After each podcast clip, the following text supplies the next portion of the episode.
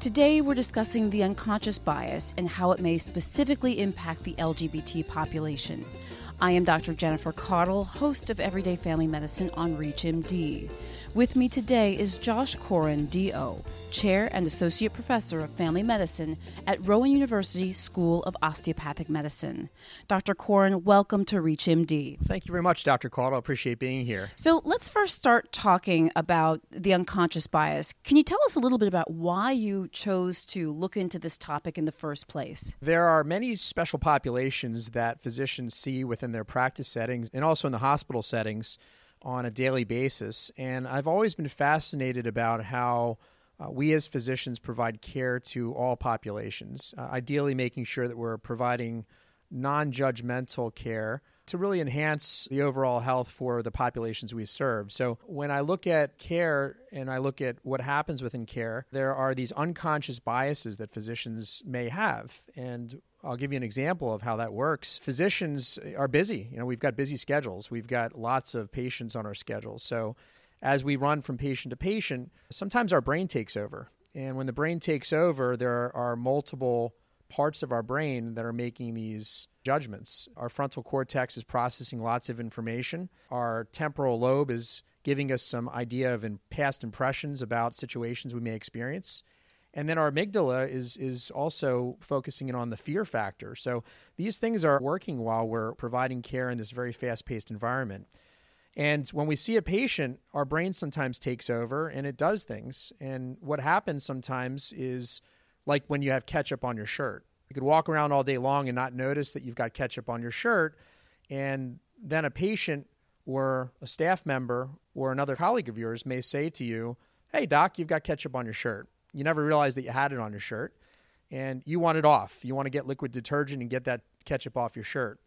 So I look at unconscious bias in the same way, where I think doctors really have great intentions to provide excellent care in a non-judgmental fashion, but sometimes we get ketchup on our shirt. Sometimes our brain actually takes over, and it doesn't recognize, and we don't recognize for that matter, what has happened, but when others help us recognize it for us, ideally the doc who's in practice wants to correct that behavior and certainly make it better for our patients. Thank you. I think those are some really interesting examples of the unconscious bias. And I guess from a very practical sort of evidence-based standpoint, does the term and the phrase unconscious bias, does it have sort of a formal textbook definition that you would say, or is it best represented by some of the examples you just gave? Sure. So it's really representing prejudice against a people or group. And when it's unconscious, you're not recognizing that you're doing it typically. So you can have bias that's forthright where it's conscious and it's directed at a group. But in this case, what may happen within care is that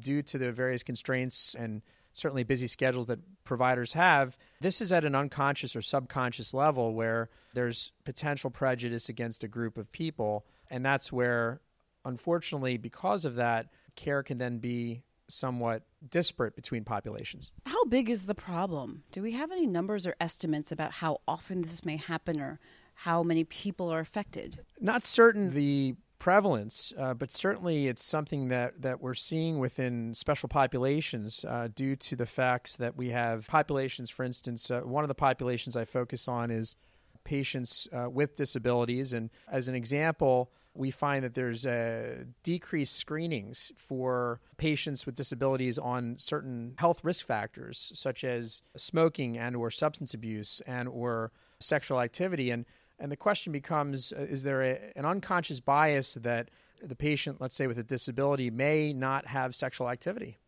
And because of that, now there's less discussion and counseling on sexually transmitted infections and protection used during sexual activity.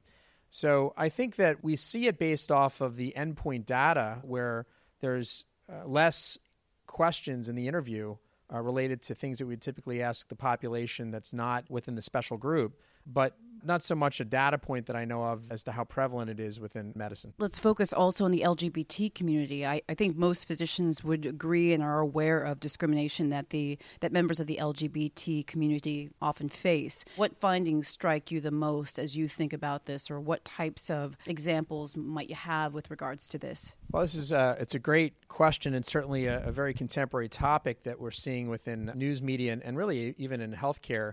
About 10% of our population declares their sexual orientation as something outside of heterosexual, and that could include homosexuality, bisexual, or other. So within these groups, many patients have had poor experiences, poor encounters within healthcare climates. And that's because of both unconscious bias and sometimes even direct bias against the population. And what happens is these population groups then we know are at higher risk of anything based off their age groups from childhood bullying within a school system and higher suicide rates and mental health conditions upwards through their adolescent and adult phases where there's increased substance abuse risks and even domestic violence increase. It could even branch out to other concerns such as eating disorders. We also see that there are increased sexually transmitted infections within these populations. So they're higher at risk for HIV and many of the both bacterial and viral STIs that we see within the populations. What we find is that these biases may then make it more difficult for the patient to feel comfortable and find a trust level within their provider to open up and discuss their concerns about domestic violence or risks of potential for sexually transmitted infections. So my next question really then brings us to, what we as physicians can do to help this issue. You brought up a really important issue about unconscious bias, and that brings two things to mind to me is, as physicians, what can we do about this issue, which is an issue for many of us, and how do we even vet our own attitudes as physicians? How do we even become aware of maybe what our own unconscious biases are? As physicians, we have to start out by evaluating our own beliefs, and in this case about the LGBT patients. So physicians come in with various personal, religious, and moral beliefs, and ideally they should be separated from the healthcare setting because discomfort or bias within these settings could then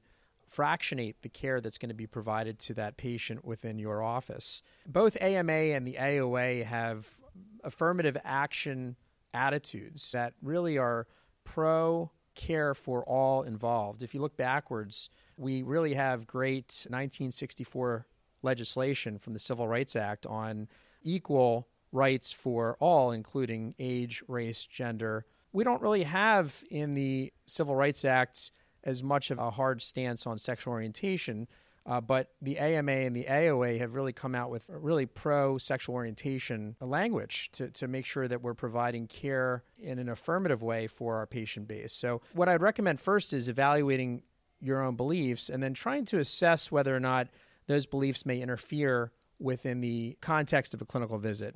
There are certain types of biases that may come into play. So we may see that something along the lines of homophobia, which is fear of fearing of like parties. And that may be from religious beliefs, and that may also be from moral or personal beliefs. And separating those to ensure that your patient understands that you're ideally trying to be open in that care visit. There's also heterosexism beliefs too, which is where there's a bias towards one's sexual orientation. In that case, if let's say the person is heterosexual, they may be more biased towards heterosexism. And for that matter, you may find that they will show in their visit that homosexuality doesn't even exist, providing disparate care. So ideally, it's trying to leave those at the front door. Not to say that it's easy to remove those from your persona because the parts of your brain have them inside, but more so learning to remove those from the visit itself and asking patients questions that are open-ended. So one thing to think about is when you're asking patients questions, if let's say you're trying to get a relationship status, instead of asking a female who comes into the office, could you tell me about your husband, what he does? If you see that the person's married, you might want to actually start off the question by asking, could you tell me about your relationship, which is not gender specific, but more so just an open-ended question. You know, that's a great example, I think, of something very practical to keep in mind for us physicians.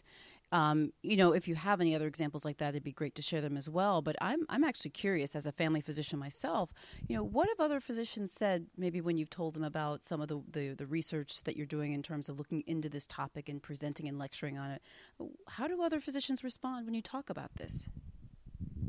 You know, it's been interesting. I think a lot of what I've been seeing over the past years has been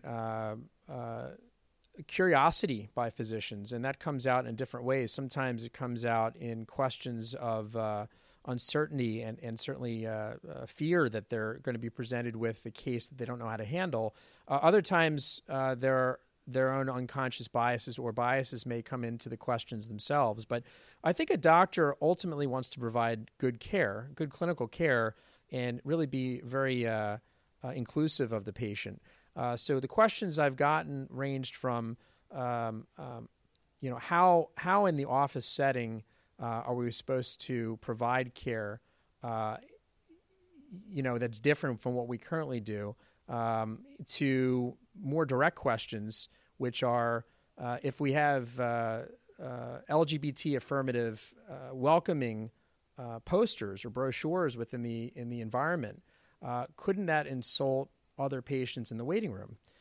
Which is interesting because now they're turning it to a different direction, which is what if we have somebody who comes in who is homophobic or heterosexist and they're another patient, and you're displaying affirmative action for your patient who comes in who's an LGBT patient, and they take offense, I think the doctor feels that they're trying to make all parties happy in that context. So I've gotten an array of questions, everything from just general care to situations that really are not directly involving the patient that also directly involve the office setting. So I've found it very interesting to see that there's needs for training. And what we're seeing is that states like New Jersey is requiring cultural competency training for all doctors through their Board of Medicine. So now every single doctor that comes out and trains in New Jersey must show they've got cultural competency, 6 credits of it within their training to get their licensure. So that's one state. There are others that also have that, but that are really focusing in on trying to provide cultural competency within care. And that's because we're within the U.S., a very diverse population of many different groups, and the LGBT population is one of those many groups.